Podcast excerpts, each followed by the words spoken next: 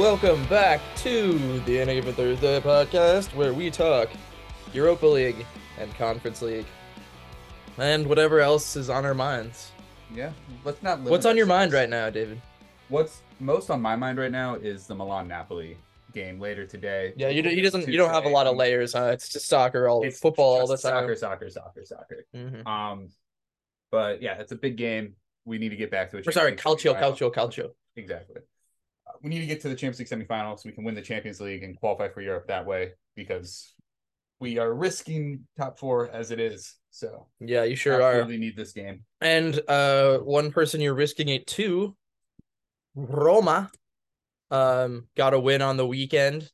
Um, they remain in in heavy competition for those final spots. They're now five points clear of Inter with the same games played. Um, three points clear of Napoli. They're in third. Um, they're in great form, except they lost a fixture midweek. That was in the Netherlands to Feyenoord. They're down one 0 returning to the second leg to the Olimpico.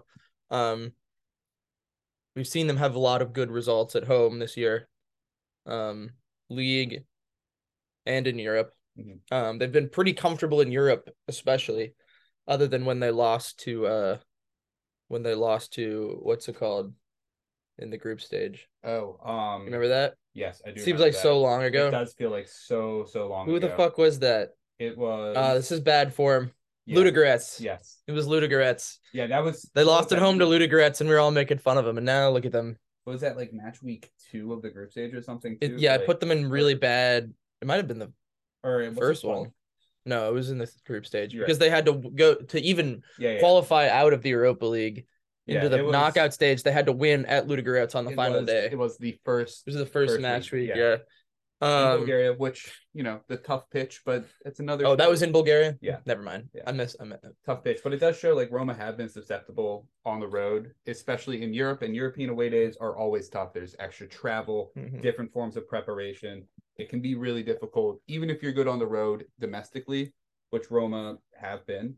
I think they're top four in Serie A on like road Yeah. uh, form this season. So they've been good on the road domestically, but going abroad Yeah. can cause some issues. And this time now they've given themselves a little hole to dig out of. But Yeah, the thing is, they're at, at the moment with them, even though I I, I grimace to admit it, Mhm. that Rome that Jose has formed something of a good relationship um with the fans there.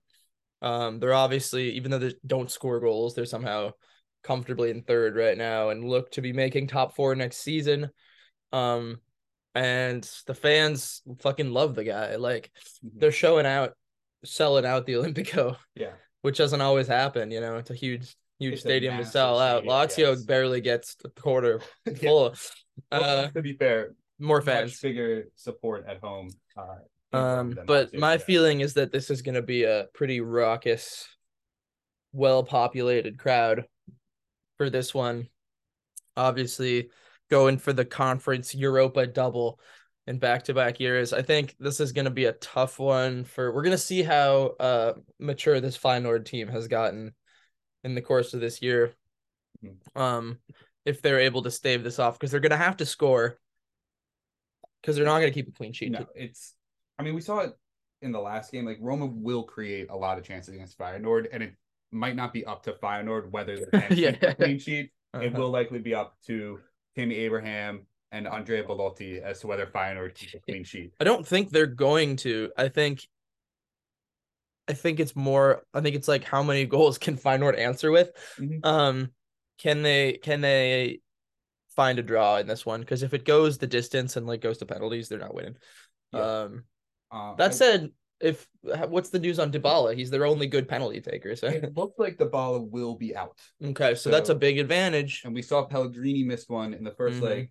I do think Feyenoord though can create chances, especially if Roma go with Zalewski on the right again. Mhm. We saw what happened. We saw what happened for that for that goal. Mhm. Yeah, Uh, the only goal of the game was from Zalewski getting torched on the on the Yeah. flank. and he might need to start there because he is so good offensively from that position, and he Mhm. can create so many opportunities down the right. Yeah, and Which- without Dybala, Yeah. they don't have a lot of uh, they don't have a lot of creation from their dribbly boys. But that does also then leave that gap behind Mhm. him where Mancini, for the most part, did a good job, I thought, of stepping over and covering that space. But Mhm. it's just so much to ask from one player to constantly be stepping over there and filling that role, Mhm. especially when Smalling and Ibanez are not like speedsters, so they're Mhm. going might have some trouble rotating over late, uh, which is kind of to be expected there. Yeah. So I think that's Feyenoord's hope is if they can create space behind Zalewski, put Mancini into bad two on one situations, and use that to try to get to the byline and get past Smalling and Ibanez. Yeah, I think Feyenoord's goal here will be if they the longer they keep keep the clean sheet, the better chance they have to make some noise on on on the other end. Mhm. Um, obviously, I mean they'll have more of the ball probably, um, because that's just how these two teams play. Mhm. Um, and I think the more the Roma will need to push for the equalizer, the better the better chances they might get. That said, I feel like the most likely outcome is for Roma to like immediately score in this game, Mhm. and then for it to be a like free for all. Um, that's what the neutral wants anyway. Um, I should mention Feyenoord did win again in the league on the weekend to remain eight points clear of Ajax, um, with only five games remaining in the league. So Yeah. they're close to clinching that title, This their first a title in good many years. Team. I feel like people kind of forget that because they are not one of they're not Ajax, right? Yeah. If you look at the Dutch league and you're like, oh, it's the Dutch league compared to Serie, A. Mhm. But this is a Feyenoord team that is on They've been dominant. They've only lost once in the league all Yeah. year. and this is a really, really good team with great players who can cause problems for anybody. Mhm. And I could see them taking this from Roma. Uh, but I'm gonna give Roma a slight edge Yeah. because that's what they fucking do, and it's annoying. Mhm. Um, and uh, I keep picking against Roma by huge margins for for the bit. Yeah. Um, and they keep coming through. So I'm gonna do the opposite. I think Roma wins six 0 today. okay, you're trying to Um, you know yeah. manifest reverse psychology. exactly. Yeah. Exactly. Uh, Um, I should also mention that Quinten Timber is doubtful for this game, yeah. Um, so that could be a factor. Uh the, ignore the red cards on FOTMob. If you go and check Oh. FOTMob, their red card things are wrong. So I was Uh-huh. trying to find the Europa League's official list, but I'm Mhm. pretty sure there are no yellow or red card accumulation suspensions Good. Good. Good. for this game. So it's just Yeah. potentially Timber missing, probably Dybala missing, Mhm. and obviously Roma have been without Solbakken for a while, which Mhm. is another attacking piece that they can't have in this game. Uh, I do think Roma will come through in this one because it feels like they Feels like a Roma fixture, I know. these types of ties. Uh, and Jose always seems to get his team there over the Mhm. line in these types of ties. So I'm going to take Roma two nothing after extra time. Great. Uh, let's do Sevilla and Manchester United. Uh, Sevilla got the shock result at the end of the at the end of the game there at Old Trafford last week. They got a huge result over the weekend against uh against uh Valencia side in the bottom three that puts them uh eight points clear and probably safe on the season Yeah, uh of the bottom three, assuming they pick up a couple more points along the way. and it shows Mendilibar's thinking because he rotated so many players for Yeah. that United Sevilla game. At least we think he did. His first eleven is very fungible right yeah, now. well said. but uh, he rotated a lot for the United game. They got a 2 2 result against Mhm. All odds and got the win over Valencia to essentially assure themselves safety this year. hmm So great, great week for Sevilla. Let's see if they can keep pushing on. Yeah, they're at home now. They they have the advantage now, but as we talked about ad nauseum last week, United really fucking blew the end of that game. Yeah, The reason I think, and United is short of a lot of players, as A we also documented last week. Bruno got himself suspended, which was really unfair, to be fair. Yeah. Um, they're missing their first choice center back pairing. Rashford is out. Um, but some encouragement is that um they beat Forest 2 0 in the weekend. Obviously, it's Forest, but Mhm. and Forest are in 18th. But they started the old Maguire Lindelof pairing. And it actually they got a clean sheet. Um, I don't know how much you can gauge for playing Forest versus you know playing a European quarterfinal Yeah. but um it was at least a promising step for them. Wan-Bissaka also played on the right and was Mhm. fine. Um I think more important for them is than that like if they have a good base in the midfield, if Casemiro and Eriksen can Mhm. get through this game, that in then I think they'll feel more comfortable with that with that center back pairing. Um obviously Bruno won't be there, so they are going to be short on attacking options. Um, and there will always be the nerves with you know Maguire and Lindelof back yeah. there. Um, but the reason I feel okay about United in this position is that I've seen a lot of times this year when um, United have taken a bunch of really embarrassing punches in the mouth. 4-0 to Brentford. Uh, The Liverpool game. the Liverpool game. There's been a number of those peaks and valleys, but Ten Hag always seems to have whatever it is, the right messaging and headspace to sort of they they usually play well after Yeah. a setback like that. And I feel like I mean it- and the last like 15 minutes of that first leg was as bad as and as sloppy as you'll see. Yeah, it, it was a lot of mistakes. It wasn't Right. so much Sevilla like found Uh-huh. the key and unlatching. They played themselves into the game. Like Mhm. you should give Sevilla credit. Their second half of the second half was a very well played by Sevilla, but the goals weren't coming from. And Sevilla United also should have put two or three away in that second half. Like, Like it was United making big, big mistakes and Sevilla capitalizing on them, which Yeah. is what you have to do. But yeah, it. but even even without like first choice players at like five positions, I do feel like United should still be favored here. Yeah. Um, based on the quality they've shown this season. Um, Jadon Sancho will probably have to start on the left. He we have seen some very strange Jadon Sancho performances since he's been at United, but he, Yeah. especially the last couple of weeks, he's made some strange like choices in front of goal. He looks like short of confidence yet again. Yeah. That's a factor for sure. But Martial, on the other hand, since coming back from injury this week, has looked really good and confident, um, and wanting to impress. So, um, maybe we'll get. And Antony has been pretty good the last two weeks. So he scored in the league finally again. the um, for the first time I think since the Arsenal game. Mhm. So in the fall. So uh, Yeah, and Ten Hag talked a lot about getting him to use his weaker foot mhm. because he's not actually that one-footed. And Ten Hag was saying, right? We watched Yeah, him, yeah, we're yeah. like, oh, he's so one. we were watching him. He's just robbing. and Ten Hag is like, it's just him pushing it onto his strong foot. Like Uh-huh. he's the reason he's one-footed. It's not that he can't use the other foot. That's that he interesting. not And he'd know better than anyone. He He's would coached him for years. Sees him in practice all the time. So Coached him for the last few years.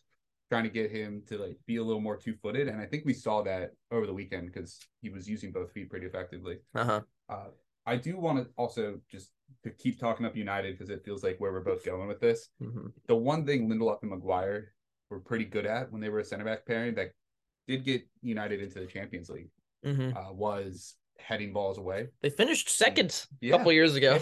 I mean, that I think that was more to do with the the rest of the top four challengers that year than anything else. But Yeah. yeah, And the fact that Jose was their coach Jose. and Zlatan was there. That wasn't. Uh, that wasn't then. That was, Was they finished second under under uh. Oh, was that a different year? They I, I was thinking further back, wasn't I? They finished second in 2020. Okay. Oh, I was thinking of uh, it was like 2018 when Jose his second year there Yeah, because they had another good finish then. yeah, But yeah. All they did also finish second once under Jose. Yeah, yeah, I totally forgot about the uh the Ole years. yeah. But, yeah, but you know these I guys. it was 2020. defend- It was either 2020 or 2021. I don't remember which. back to my point is they can defend crosses pretty well, and like we said with Mendilibar, like he wants to put in crosses. He wants Uh-huh. able to have the ball wide on the wings and to cross it in. And Maguire and Lindelof are pretty good at clearing those, but it does kind of take Casemiro out of the equation. Mhm. His ability to destroy play in the midfield. So maybe that kind of neutralizes some of what Casemiro is able to do, and now he gets involved. hmm which I guess is Sevilla's only hope is that they're able to kind of unexpectedly win the midfield battle by keeping it away from the midfield. Yeah. But Um, I'm going to take United though because I've picked against Sevilla. I think literally every game they've been in the Europa League. um, so I'm going to go with the United I'm gonna take them. three one. I'm gonna take them two one. Okay.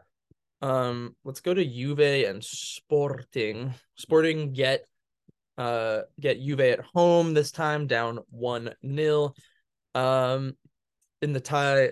This is one you Sporting is is is kind of the ultimate uh Europe versus league team right in the in the competition right now. I have no idea. I mean, I guess Sevilla, but I have I got a cramp in my leg. And I Oh, no. I'm I'm just, making faces. I have no idea what you. Oh no, in the calf. Yeah. You hate to right see that calf, little yeah. Charlie horse. Mhm.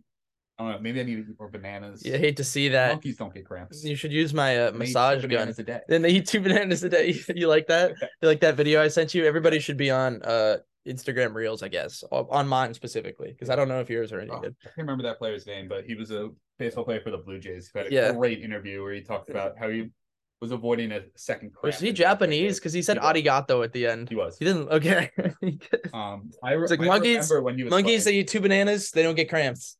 They're like, So how many he- bananas have you had? And he's like, three bananas. I can't remember no his name, cramps. but I remember when he was on the Blue Jays, and it was like every day he Uh. would drop an amazing interview. Well, that was a tangent about a different sport Yeah. and social media that you may or may not use. Um, but back to sporting. Um, they drew a bad team in the league on the weekend to basically resign themselves to fourth place. Mhm. Um, and no chance at top Europe, top top European football next year, Unless unless. but and yeah, and we've seen. Sporting has had some really excellent performances in these in the in the knockout stage of the Europa League. They didn't put out Arsenal, which nobody was expecting, Mhm. um, and played really good football in the process. Um, they looked pretty good against Juve last week. Didn't get the result. Can they replicate that? I really don't know. Juve uh dropped points. They've lost their last two in Serie A. They lost one 0 to Sass Sass sus- on the uh on the weekend that pretty much ends their uh hunt to try to crack the top four again yeah, even it- with that point deduction, they were even with the point creeping up, deduction and it kind of and it's gonna makes it tough for them to even crack top six now because they're five points behind Atalanta. and they're um, even right now with Bologna, who drew Milan. Fiorentina Uh-huh. are only two points back, so it is a competition for seventh and that- Mhm. that Conference League spot there. Which didn't look like it would be a couple weeks ago when they were cruising. Um, that said, Inter's lost four or five, and they're seven points behind them. Yeah. Also, a big gap to overcome. I don't really know what's gonna happen in this game, to be honest. Like, I feel like we'll probably see Sporting play pretty well, and we'll probably see Juve score a lame goal. It's Mhm. just a question of whether Sporting can, uh, can and score two or three. I think Yeah, and which just seems probably it's like a probably not for me. I remember when Juve were in Not for lack like, of trying. making Champions League and losing Champions League finals Mhm. spell. Yep. Where every time they had a one nothing league in a tie lead in a tie, Yeah. it was over. And Yeah. it feels like Allegri And that was the Allegri era. Yeah. It feels like he's kind of recapturing what he had there. Right? Like yeah, but with worse feels like- players. I agree. This is a Europa League, not the Champions League quarterfinals. And Uh-huh. you know, they're not dominating Serie A the way they were back No. then. But it does kind of feel like that same thing where if Juventus gets the lead, it's over. Right? You are not going to break down their their block when they sit low. They have those difference makers who can also get them that extra goal. Those guys who can create a goal out of nothing. I mean, Chiesa hasn't really got the assists and goals you'd expect from him. He hasn't really yeah, he hasn't really looked himself yet. He's created a lot of things, and part of Uh-huh. that's because Vlahovic can't finish anything. Yeah. right. He couldn't finish a sandwich, but Ha! thanks. They also had Even though he's a big boy. Yeah. Di Maria has been incredible. Kostic can make stuff. But Rabiot can make Di stuff. Maria's been incredible only in the Europa League Yeah. for some reason. but like, so those guys can create things without Juventus having to push yeah. people. And we expect Di Maria to show up on Thursday because apparently he loves Thursdays. Yeah, that, Uh, that man is a fiend. He's in a the Europa League. fiend for Thursdays. Yeah. And when I look at Sporting, yes, they have Pedro Goncal- Gonçalves. Gon- Goncalves. Gonçalves. Uh, I struggle with my Portuguese pronunciation, so It's actually probably. Pedro Conchalv Goncalves. because they don't do the S, you know, they don't pronounce that. Yeah. It's like Bruno Fernandes. Okay. Thanks. I don't know I why. call him Pedro. So he is Also, Tottenham's own Marcus Edward, Edwards. yeah. I was the going to point out Marcus Edwards later too, but those two guys seem like the only places where you're possibly going to get a goal out of nothing. And it's like I said in the last round, I just see Juventus as having more of those like individual magic makers. Mhm. We saw can win the Sporting create a couple of good chances that, especially at the end, Yeah. on that that that double save where Bay- Bayern just like Mhm. misses an open net, basically. Yeah. So I think Sporting can create opportunities, but I just don't know if they'll Uh-huh. actually get one over the line. I Yeah, think and I they- don't. I feel like I feel pretty weirdly strong about them not getting a clean sheet too. Similar to the Roma situation. Mm-hmm. Yeah. just doesn't feel like it's gonna happen. Mhm. Um, I think going to take this one nothing. Ugh, My, me my too. prediction I think it's gonna actually. I think it's gonna be one one. one one. I could see Yeah, yeah. I think it's gonna be one one, and I'm gonna be annoyed. I'm gonna Our- be so annoyed. Our last Europa League game and the hipster tie of the quarterfinals. Hipster tie of the week. It delivered yes last week as well. Even though Sure the scoreline was lower than we thought, the performances were great. They looked like two teams that really, really deserve to be here. Mm-hmm. It's Bayer Leverkusen and Union Saint Gilloise. C'est joie. This game will be at Lotto Park in Belgium. Does going home give Union the upper hand after getting a draw in Germany? Well, unfortunately, they can't play at their actual home, but down the road, um, I think it does. Um, but I think this is one of those ties that doesn't like you'd say the Roma thing. It's like, oh, they're the Olimpico, like it's gonna be packed, it's gonna be rough. I don't think this is the tie where the home uh advantage is that significant Mhm. not necessarily because the fans aren't aren't doing their part. I think it's just because um these are two non-European giants Yeah. that have young teams that don't really seem bothered by that sort of atmosphere, Mhm. especially when it's not like a famous ground. You know what yeah, I mean? I was going to point out like going to certain stadiums, like if this was at Old Trafford, Mhm. the idea of even just going into Old Trafford, Yeah, there's like- be intimidating. There's a thing about it. I don't. None of these. I mean, they both have good fans. They both have good at home atmospheres. Mhm. Not intimidating places to go. And I, I do think like the youth of the a team like Leverkusen, like I don't think they like they're not going to be. They're not going to be. It's not going to be too big of a moment for them. You know, they're Mhm. not. They're they're young and impulsive, and um, they are also in incredible form in Yeah. the league. They're they won. straight without a loss, right? Yeah, and they've moved all the way up to sixth in the Bundesliga Wow. which is pretty incredible achievement from from Xabi Alonso's Mhm. boys. Um, six is probably about as high as they're going to climb, but um, to even get back into Europa League, the, the position they were at the start of the year, is super impressive, and they play pretty exciting stuff for the most part. As we, we've sort of talked about that like to death, so I'm not gonna, I'm not gonna relitigate any of that, but. Um. Yeah. Meanwhile, Union Saint Gilloise keeps doing what they do, winning games in Belgium. Um. Only two points clear of Genk at the top Two points behind. two points behind. I'm sorry. Um, this was a real toss up for me. Um, I think it really just depends on on who finishes their chances. Like Leverkusen will have more shots and probably more xG. Yeah. Uh, but Saint Gilloise is so efficient with the chances they create, um, that I think this is a real proper toss up of just like who shows up with their with their shooting boots Mhm. and when in this Yeah. fixture. And as crazy as it is, I think I trust the striker from the Belgian league more than I know, right? Bayer Leverkusen strikers. Well, yeah. Uh, I mean, not that Bayer Leverkusen don't have good strikers, but like Azmoun, Schick, uh, whoever plays. Schick is top, hurt. I- Sure, Schick's been hurt the whole damn year, dude. Yeah, Yeah, he came I- back for like a couple of days and then Okay. is like hurt again. I thought they were. I thought he might have been Nah, almost ready for this one, but that boy can't stay healthy. It's a shame we haven't seen a healthy Schick in like a year, and he was playing so well before. I know it is. It is quite the shame. It, and it gives Leverkusen an interest, different look. You know what I mean? Like they don't have like the big, the big, tall Peter Crouch Mhm. type without him. I mean, obviously he can do other stuff, but they have to sort of. I don't want to say they're one note, but they have their they have quick dribbly boys, Mhm. and that's sort of their their striker core without him. Yeah, they don't currently have a player in double digit goals. Moussa Diaby leads Yeah. with nine. Yeah, and and I think we, this was sort of a factor last Thursday. Yeah. their second most goals from right back. Yeah, yeah. Like I think we saw this on on Thursday a little bit, where that you know they a lot of a lot of you know it ends up being a, a shot outside the box that levels up the t- the the tie. Um, they didn't have they just didn't you know they didn't have the if you, if you don't have the if you don't have that sort of clinical number nine a, then sometimes you just run out of avenues um Yeah. and you have to rely on sort of an individual moment they is what happened six shots from outside the box, but if you like kind of do like a circular Uh-huh. semi-circle thing around the goal for like actually really dangerous positions, Mhm. like twelve of their fifteen shots came from outside of that like dangerous spot. Outside of David's like, the- Well, if you like go the Yeah, no, penalty kick away like, outside of semicircle picture. David's semicircle.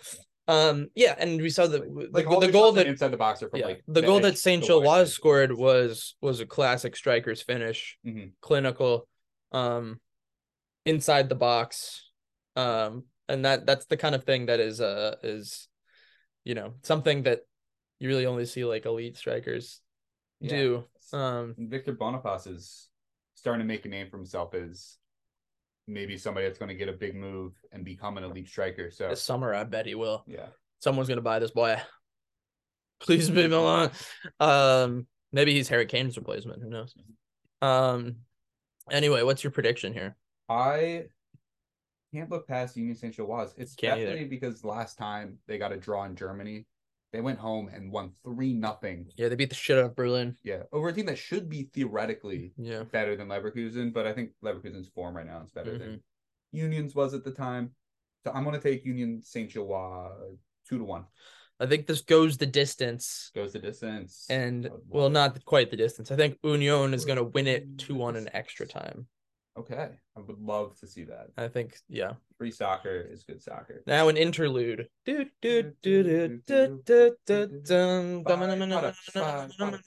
Sales. We're back for the Europa Conference League. Uh, what game should we start with? Let's start with the 1245 ones. Let's do Mm, because both are almost settled. I think. mhm, Let's start with one that is settled. mhm. Fiorentina up four one, going back to Florence. Back to Again. Florence. Lech Poznan. So this should be just about done and dusted. Is there any chance for Lech No. Poznan? No. No, there is not. Uh, they got a good draw against a fun draw against Legia Warsaw ahead of them in the table, but I don't think. I mean, what? Who? Who cares? Uh, they're gonna lose four one again. Okay. Uh, I think there is a chance for Lech to have a good result today. There's not a chance for them to overturn Mm-mm. the early result because I think Fiorentina probably rotate some because they do have a chance to make seventh Yeah, in Italy.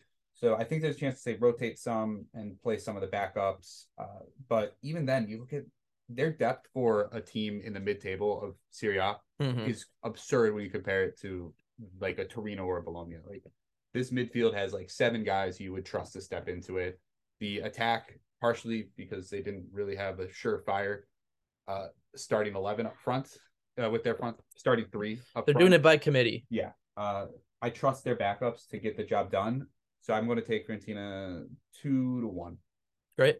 Let's do the other one. Uh, Alkmaar returns to the Netherlands down nil two to Anderlecht, and just when you think Anderlecht really turned a corner this season, they go with their ass whooped five two by league leaders Ghent. Oh. Genk, excuse me. Uh, Genk beats the shit out of them. Um, and you wonder what to think from this team because I mean it just doesn't make any sense. Uh, yeah, they just completely fell apart in the second half. Shipping, shipping three. Um, I, I don't know. Maybe maybe there was an element of fortune because it's not like they didn't get outshot or possessed really. Mhm. Um, but uh, you wonder if they have that in them here. The only thing is that um, despite Alkmaar getting a, a a win on the weekend um against you know a mid ass team, um they just don't seem to have the killer instinct in them that we saw earlier this year, and in fact they don't really score a ton of goals. If we look at the top of the Dutch table, um Feyenoord, Ajax, and PSV one, two, and three on 70 and 62 and 62 points. Mhm. 70 goals finished for Feyenoord, 79 for Ajax, 78 for PSV.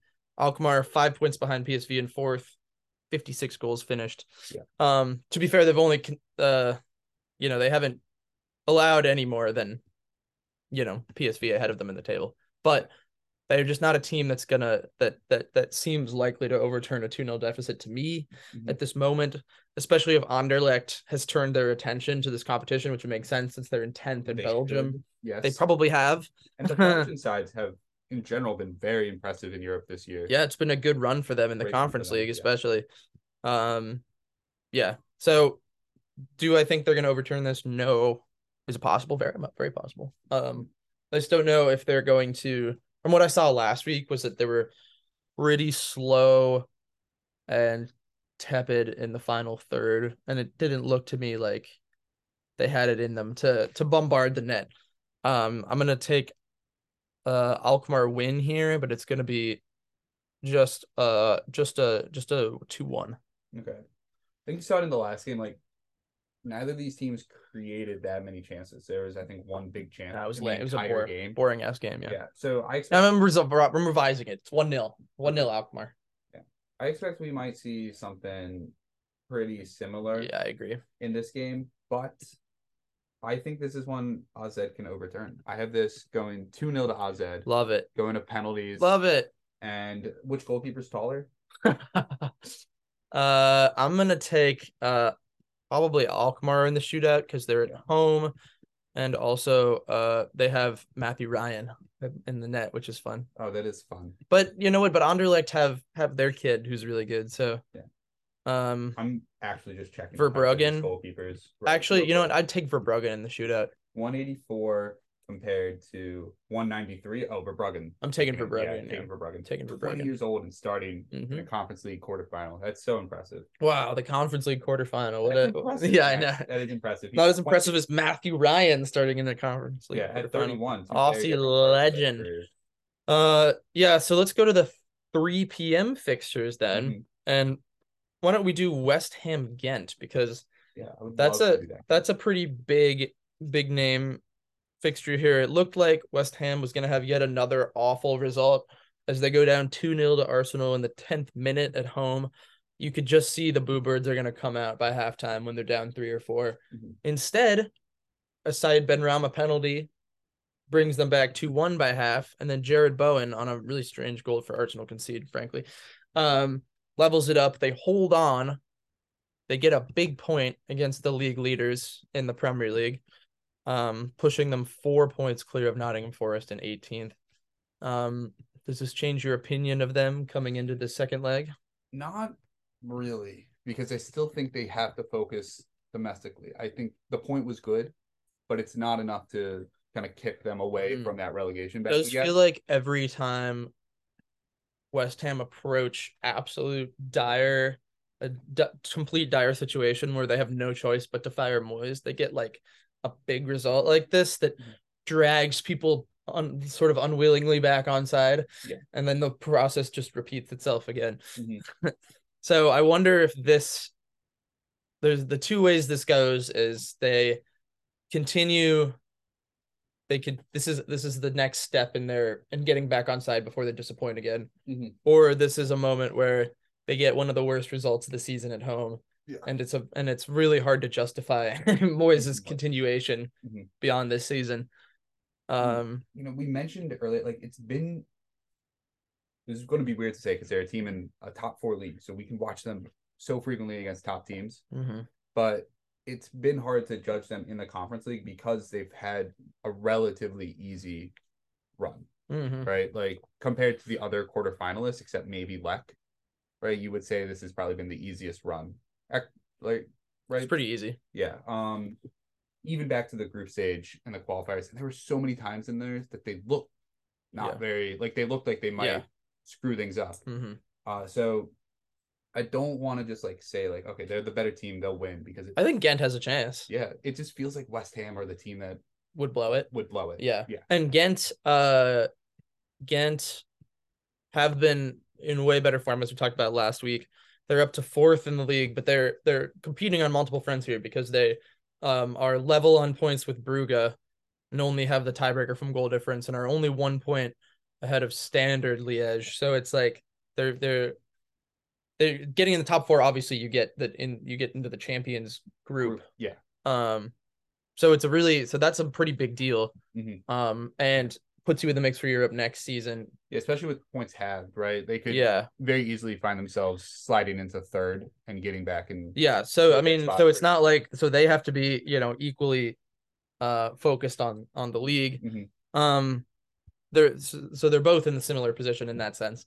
Um, where like the ideally they'd rotate a little bit, but maybe can't afford to. Yeah. Um, so it'll be really interesting to see how how West Ham comes out in this one. Um, I think I think you fav just about favor them. Mhm. Um, even though they've only scored 29 goals in the league this season. I was gonna say the other thing that gives me big pause at West Ham yeah. is their lack of like a reliable finisher right now. Mm-hmm. Uh, Danny Ings has been pretty solid since coming, but he's not. It's Danny Ings. Yeah. Like Jarrod Bowen can score sometimes. Scamacca's out. Antonio's been horrendous. Yep. Like it's just I'm like, where does this like game-winning goal, Yeah. this tie-winning goal? Let me just from? read you a list of teams who have more goals than them in the league this season. This is just every team. Leicester City in 19th, has 41 goals. Leeds United in 16th has 40 goals. Bournemouth up ahead of them in 14th has 31 goals. Crystal Palace has 31 goals all in the last 2 weeks. Hmm. Even Chelsea has more goals at 30 than West Ham United. That's bad. And uh Ghent, on the other hand, though, they do have two guys that you can look at and say this is where the game winning goal is Mm. going to come from. Like Cuypers can score it. Gift Orban has looked Mm. amazing the second half of this. Are we talking ourselves into this? I'm talking myself into Ghent. right. Yeah. I think I've talked myself into Ghent two one. I'm gonna take West Ham 2-1, but I'm not happy about it. I don't I'm not gonna feel good about it.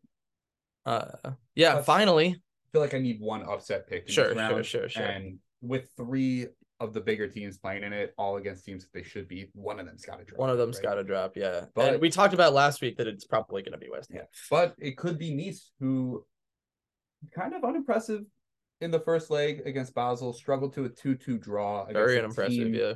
That you would expect them to beat. I thought they would put the tie to bed in the first leg, even in Switzerland. But here we are, and Basel have a chance to go through. And you know, Basel have been in better form. They uh, a lot of draws. A lot of draws. They did draw league leaders, Young Boys, Mhm. um, or in champions, Young Boys. Basically, I think you can call them champions at this point. Yeah. Um, they also drew a place Zurich. they sure did. One never knows with them. Yeah. Um, but they're they're the uh they're kind of the sporting of the conference league in some ways here, Mhm. where you know their their performances have always been better in this competition. Um, and they've sort of wriggled their way through. Nice's good form has like come to a screeching halt. I would take him. I think it snuck up on people. They've had they had so many draws, and everybody was talking about their Uh-huh. win, their run without a loss. They Mhm. haven't won a league game since February 26th. Wow. Right, their two wins in that span came against Sheriff Tiraspol, who are, you know, from Moldova. Like, Yeah. they've been a great story. They're a better team than I think people realize, but they're still a Moldovan Yeah. team playing a French team. It looked like they were going to drag their way back into Europe. Um, that's come to a halt. They're not going to now, and they lost uh the second most important fixture of the of of the year in Yeah. Brest Nice. Uh, Brest the- one nil Nice. probably the most important. I want to say Derby. I think it's that. It's that a derby, important. yeah. especially the reverse fixture when it's at Nice, the Nice Brest. The the Nice Brest game is very Yeah, important. Very important. Um, And yeah, Brest took it this time one nothing, and Nice very disappointing performance. yeah, It's like this is. I'm gonna be honest. This is the upset I'm picking. okay, It doesn't make sense, but it's it's. I mean, this team has been.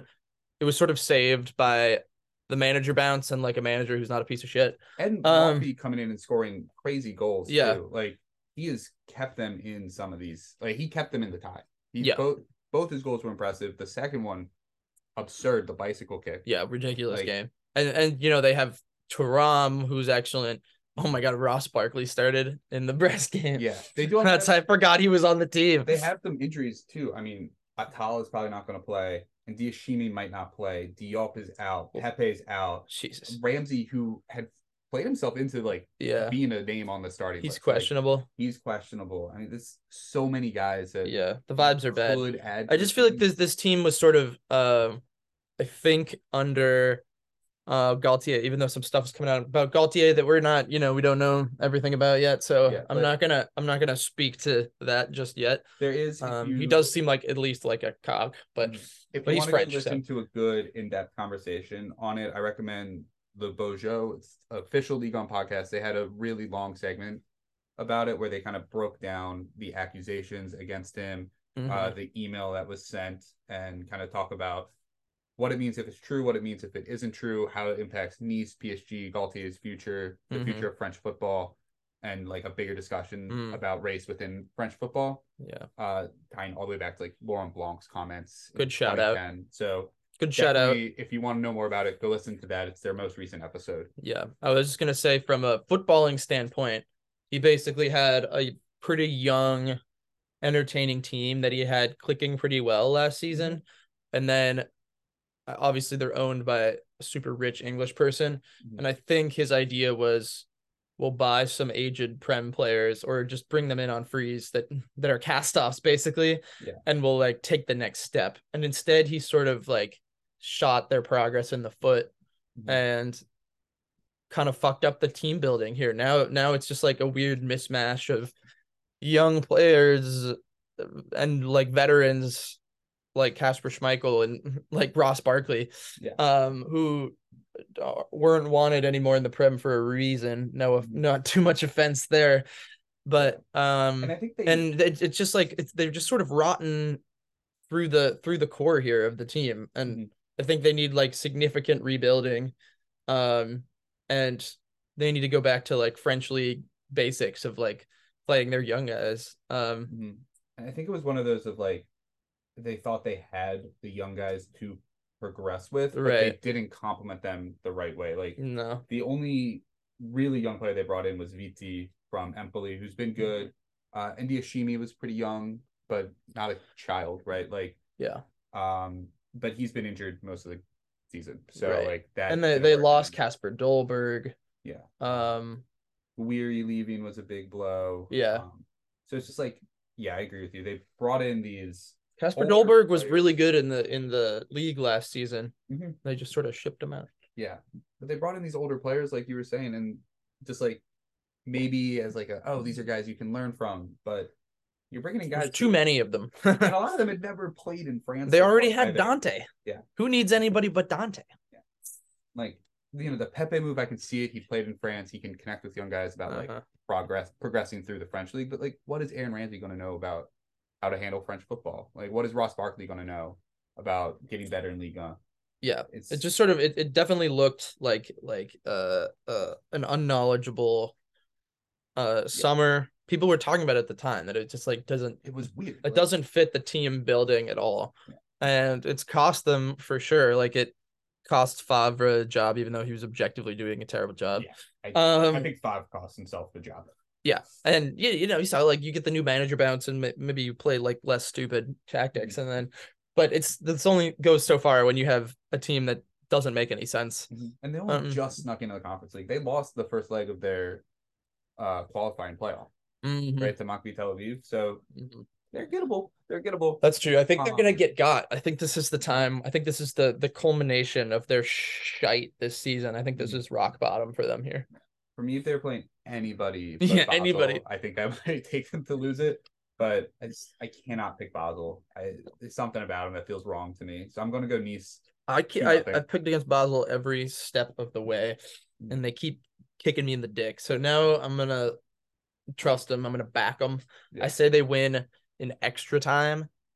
Um, after actually one one, they win in penalties. Okay. That's what I'm That would going. I'm going with it. I haven't picked penalties yet. All right. We're gonna take a quick break, come back with uh one last fun segment, and then see if our predictions for the final have changed at all. Dubstep. Oh, what a break! Right. Yeah. Wow. That was really fun break. We took a lot of time. Good break, Got yeah. a lot done. Uh, so what we're gonna do in this segment is uh we're gonna pander for some clicks, Woo. and we're gonna rank the eight Europa League managers that are still around. It smells of pandering. So I'm gonna read them out alphabetically first, and then we're gonna go from our Yeah, I'm, gonna, bottom I'm gonna write them down. to top. So first alphabetically is Allegri. Allegri. Okay. Amorim at Sporting, whose name again I cannot do Portuguese pronunciation, so I probably butchered it, and I apologize. Yeah, I don't even know how to spell it. Um, next up is yeah, I should have written these down with just last names. It's it in like nicknames and stuff. what a dummy. Um, Xabi Alonso, uh, definitely should be above Amorim alphabetically, but uh, Geraerts, the Union Berlin manager, Mendilibar, Sevilla, Jose Mourinho, Q R S. Is the Sevilla guy uh interim still? Uh, no, he's the full time, I believe, uh, just till the end of the season, Uh-huh. but full time. Where did he come from? Uh, Spain, like every every mid Okay. Yeah, he's a mid relegation team in Uh-huh. Spain. Um, Arne Slot and Eric Ten Hag, and I think that was all eight. I think I said all eight. Slot is um oh, I one, two, three, four, one, two, three, four, five, Ten Hag. Yeah. I think you're missing one. Who did I leave out? I got. I have Even my- Okay. Um, what did I name so far? You got Ten so Hag. yeah, I have seven on here. Wow, what a segment we this is. Yeah. Um. Did I leave out um One, I have seven. Okay. How who did I miss? Oh, uh Jose. Jose. Yeah, you didn't say Jose. Uh, what do you me? yeah. Uh, Okay. So we're just gonna rank the eight. I had it down on a list and I was like, which name did I not say from this list? I was like, I said Uh-huh. everybody's name. Uh but um, yeah. Okay. So, so going um, from the bottom up, so eighth, who do you think is the worst manager on this list? worst so- seems unfair.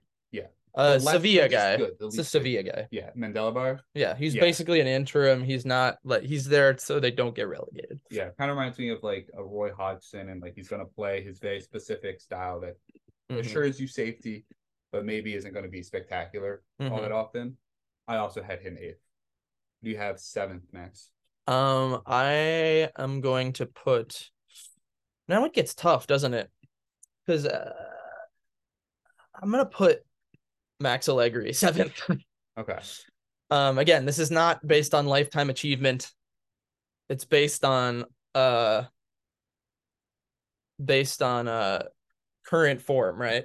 Mhm. And I don't care if Juve should be third in the league for total points. Yeah. They are just an absolute schmuck of a team to watch, and I don't like it.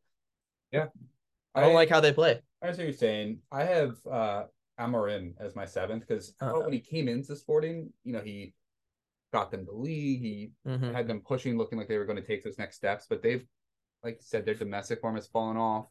Uh, they failed to really make. They failed to get out of the Champions League group stage, which I thought could have gone a long way. They kind of blew that last game against yeah, Frankfurt. like kind of uh cementing him as like a top manager and potentially getting Mhm. him a big move to a top four league. Mhm. Uh, so I feel like, in my estimation, he's kind of dropped a little bit Uh-huh. over this season. So I have him down in seventh. I have him in sixth. I do think he um he was sort of one of the most promising managers in Europe Mhm. after that title season. Uh maybe maybe he stuck around in this job too long. Um their squad isn't as like quite as good. Um do think um there's rumors that he was considered for Chelsea and is already out of their shortlist. Yeah. I I do think it's probably time for him to like take a, the next step somewhere and challenge himself um Yeah. in a top 5 league, top 4 league preferably. Uh I don't know what job that is, but um I think he's Maybe I think he's still somewhat of what he's really young and I still think like tactically he's an interesting he's an interesting and promising guy. He just Yeah. has has had a little bit of a soft couple of years here. If I'm a manager, I don't think I would want the Sevilla job, but they might be a team that could offer him that level of money Mhm, and potential within the squad to make the rise and like keep looking pretty good. But mhm. I don't know if I'd want to leave Sporting for Sevilla, but I agree with you. It might be time to move on for him Yeah. because if this happens again next year, if they finish fourth or even worse again, I think he drops off of that big move radar. Yeah. Who do you have in sixth? I have Jose in sixth. Yes. I High think- five.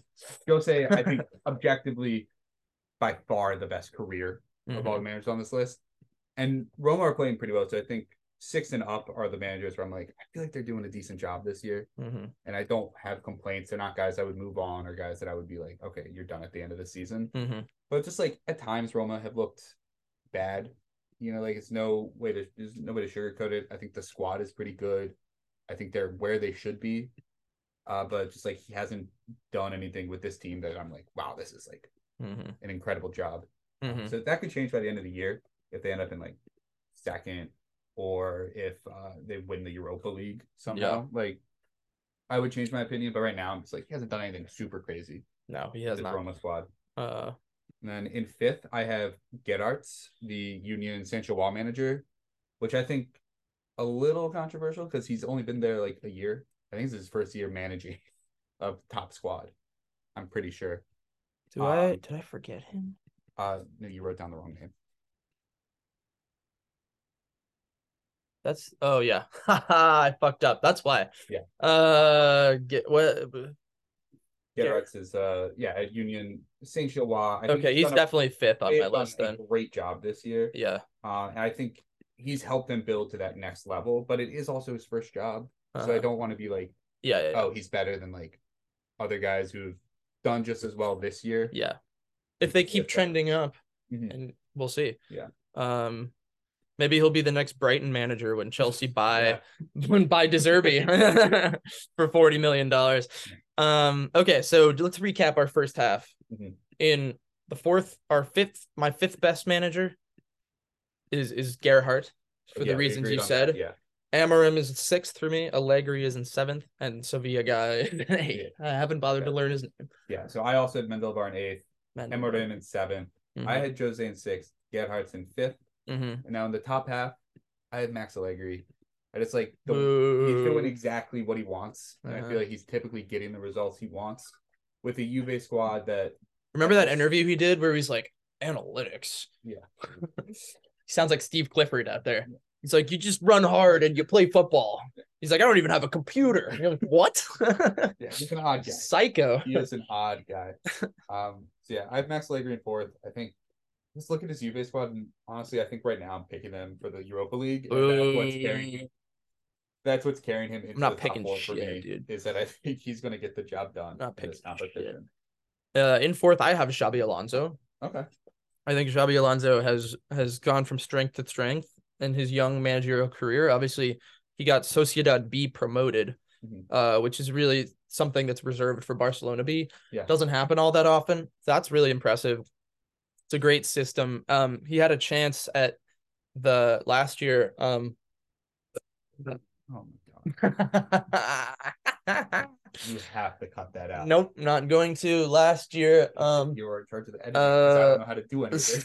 uh it was uh, it was Borussia Mönchengladbach wanted him Mhm. and I think he was smart to say no to that job because they're sort of in a weird like place in the middle of the Bundesliga that they can't seem to get out of. Yeah. Um he waited for a better job. He saw the potential in Leverkusen.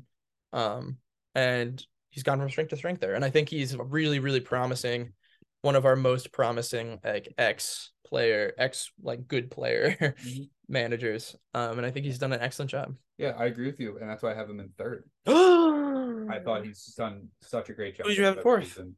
I had Allegri in fourth. Oh, right, right, right. Duh, we just talked about that. Yeah. I have Arne Slot in third Okay. because he has done more than Xabi has. Yeah. Basically. Yeah. Like he uh you know, he's just had a really good amazing thing. He's gone he went to a final last year Yeah, and Feyenoord on. They lost the their entire team. And now they're gonna win the league. Like that's freaking fucking remarkable. Mhm. Um, unfortunately, I have Jose all the way up in second. Yeah, Which might- surprised, but I thought you were going to have him in eighth. I know. you despise. I do hate despise Jose, but I am no idea how he has Roma in third. Right? I. I mean, I think. I have no idea how they win games. Yeah. I don't know how their squad is good. They didn't. They, they don't have half their players all the time, That's true. and they seem. I, I'm like annoyed, but they seem to at least because it's year two Jose, and that's when everybody likes Jose. Mhm. He's in uh probably this time next year it'll not be the case. Um, but everybody fucking loves him there, and everybody the people are talking about him for like the Real Madrid job again. I'm like, the fuck. Yeah. Um. So I begrudgingly until he goes downhill next year, begrudgingly I will I will I will acknowledge that he's you know got he won them a trophy last year He did. and uh he's gonna have them in the Champions League this year. So hard to ignore. for for me, it's that last year conference league, I kind of looked at them as favorites for that competition. Uh, so I wasn't that surprised that they won it. And then this year, I almost give like Milan and Inter more credit for Roma being in third. Than That's I that's fair. Roma. And Juve. and Juve, yeah, the fifteen point deduction. And Yeah, you're that you're you're lucky there, aren't Yeah. you? It feels like also at the start of the year, I looked at Roma squad and Napoli squad as like kind of similar, and Napoli have been so stupendous that I might be discrediting what Jose and Roma have done this year a little bit hmm because of that. Also, they're behind Lazio, and you can't finish behind Lazio. Yeah, but. Lazio are the only team like playing well in, in Italy right now. If you're Roma, you can't Yeah. behind Lazio. Yeah. In second place, hmm I think I have who you're going to have first. Uh, my process of elimination Mhm. is good, which as we saw earlier, it isn't. hmm Uh, I have Eric Ten Hag in second place. Uh-huh. Not first. I mean, what he's done with United though, it's been Remarkable. So Yeah. much, so much better. They year. completely changed from like top down, Mhm. from the roots up. Yeah. I mean, it's and it's almost more like I've been super impressed with his tactical stuff and how weird he's willing to get and how Yeah. much he's willing to diverge from his like ideal from those Ajax teams. But also like even more impressive is the sort of cultural restructuring. He's been at a Mhm. club that hasn't been able to do that since Ferguson left. So Yeah, I'm just like endlessly impressed by that guy. this might be a weird comparison, but I think of him similarly to how I think of Ancelotti from a tactics perspective. It's like they have their base, they have like the way they want to list the players, hmm but they're willing to make all those pragmatic moves. So the thing within is, I didn't know he was do like it. that. Yeah, I know, thought he thought because he had such good uh he had such a specific thing going on at Ajax that was amazing. Mhm. And getting Ajax at this stage to a like they should have been in the final of the Champions League. Yeah. Like that and alone is enough to have him in the top half here. Mhm. Um but yeah, endlessly impressed. Plus That's they won the league every single year he was there. And now you can see, I mean they've lost a lot of players to be fair, Mhm. Ajax, but you know, they're 8 points off the top now. Like yeah. that wasn't happening with him. That's why I have him ahead of Xabi because like uh-huh. Xabi, I think his what he's done this year might Mm-hmm. be like statistically more impressive, but Ten Mhm. Hag also has like Mhm. a little bit of a history to fall back on and show this isn't a one year thing. This wasn't out of nothing. Mhm. Then top of my list, a little bit of a surprise. I think I have Arne Slot. Love it. I think he's just done such an incredible job He with has. Feyenoord. Got them to a Conference League final last year, which is Winning the title is pretty astounding, yeah. it's totally unexpected too. I don't think anybody was penciling Feyenoord in as With two different Champions. with two different teams basically. yeah. Uh, so for me, that's just Uh-huh. the biggest achievement on this list of managers within the last couple of years hmm is Arne Slot's, and that's why I'm giving him. Yeah, as soon as he uh as soon as um I'm just curious to see him at a big job. yeah, I'm really looking forward. Not to that Feyenoord isn't a great job, but Yeah. um I'd love to see him in a top 4 league. Mhm. Um and see what what how he can how he manages. Yeah, and he was linked to was it the Leeds job, and I think I remember like Fucking Tottenham should hire him. yeah, I think I remember him. Kind of. They need to be- Tottenham- this is a side- The rumors were just yeah. like this is a tangent, but Tottenham need to be fucking creative again with who they choose as manager. Mhm. Why not look at uh why not look at Arne Slot? yeah, I think I think a lot of teams should be looking at him. A lot of teams should be him and Frank Hez. I think should be the two managers that teams like Tottenham or teams Mhm. that need a project Mhm. and like something to build for should be looking at. I I'd rather have Frank Hez. I I, I like Postecoglou. I think he's a good manager. I love Postecoglou, dude. Slaughter. I love. Postecoglou. But I think any any any like sort of mid-table team or team that's struggling this year but thinks of themselves as a top half team that has you saw what Are you talking about West Ham? well West Ham for sure. I'm thinking about Leicester if they stay up. Yeah. Thinking about like uh teams that like you saw what uh Villa has been able to do since they bring it when they bring in somebody world class like Emery. Yeah. Um they've they're all the way up into seventh now. Um or maybe even sixth now. And uh I think I think like teams that are striving for that sort of similar thing in any league Mhm. should be looking at somebody like this. Absolutely. Uh, Um, I do wonder, like, I don't think Italy or Spain will be in for Arne Slot. Uh, so Mm-hmm. I think he maybe move to a big German team. It makes sense to yeah, in the Netherlands you're usually going to Germany or if if you're a big boy, England. Yeah, so it'll be interesting to see where he goes. Uh, because I think whoever gets him is going to get exceptional manager. Yeah. But you do need to be willing to build a team around him, and he needs to be selective about his next location because Yeah. going from the Dutch league to a top four league and failing right away can be a death Yeah. sentence to your progress as a manager. Yeah. And I assume that Here's my said, advice. Don't go to Dortmund. Don't go to Dortmund. yeah, Looks like Terzic might be staying. so- he looks like he's doing okay. Yeah. despite what I said earlier in the year about him not being a real manager.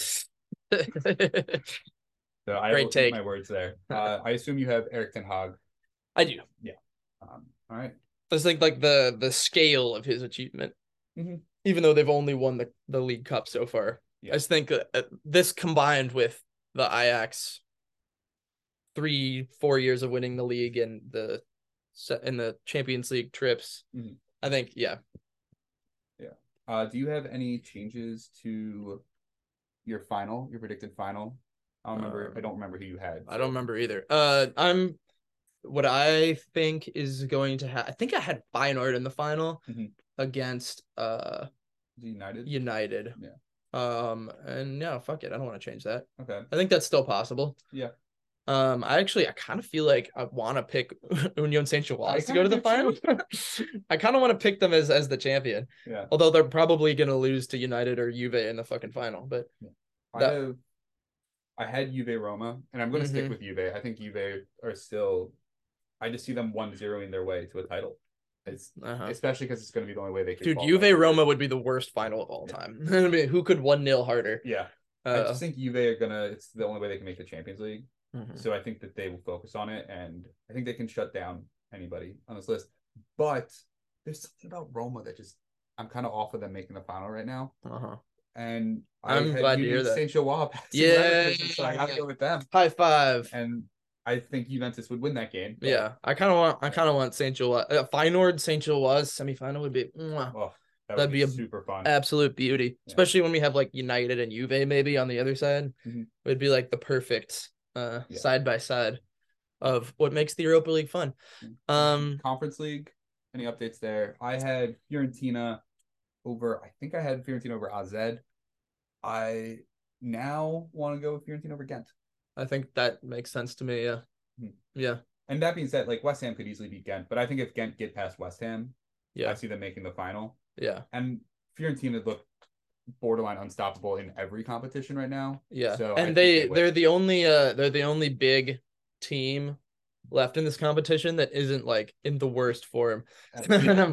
so they've almost like almo- I don't want to not not give them credit, but they've almost like by default just like stumbled into being the favorite Yeah. by virtue of all the other like big five league teams like just sucking balls. Not being that good. yeah, but that's half the battle in the conference league. Yeah.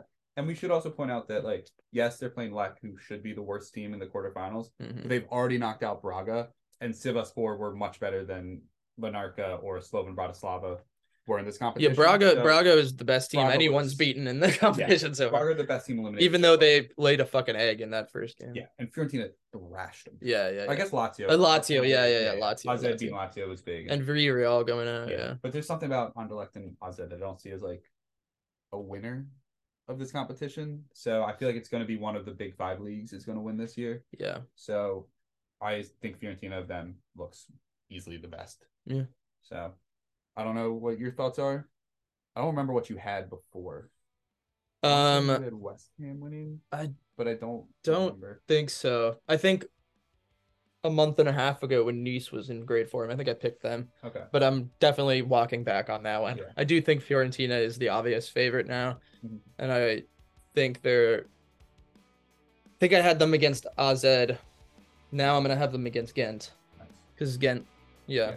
So hopefully for our sakes as predictors, Ghent beat West Ham. Yeah. It'll look pretty bad if they Whatever, we'll just change our minds again. Yeah. That's, Uh, the, that's the beauty. New information means you can have new opinions. Exactly. Yeah. Um, and I think we've done it.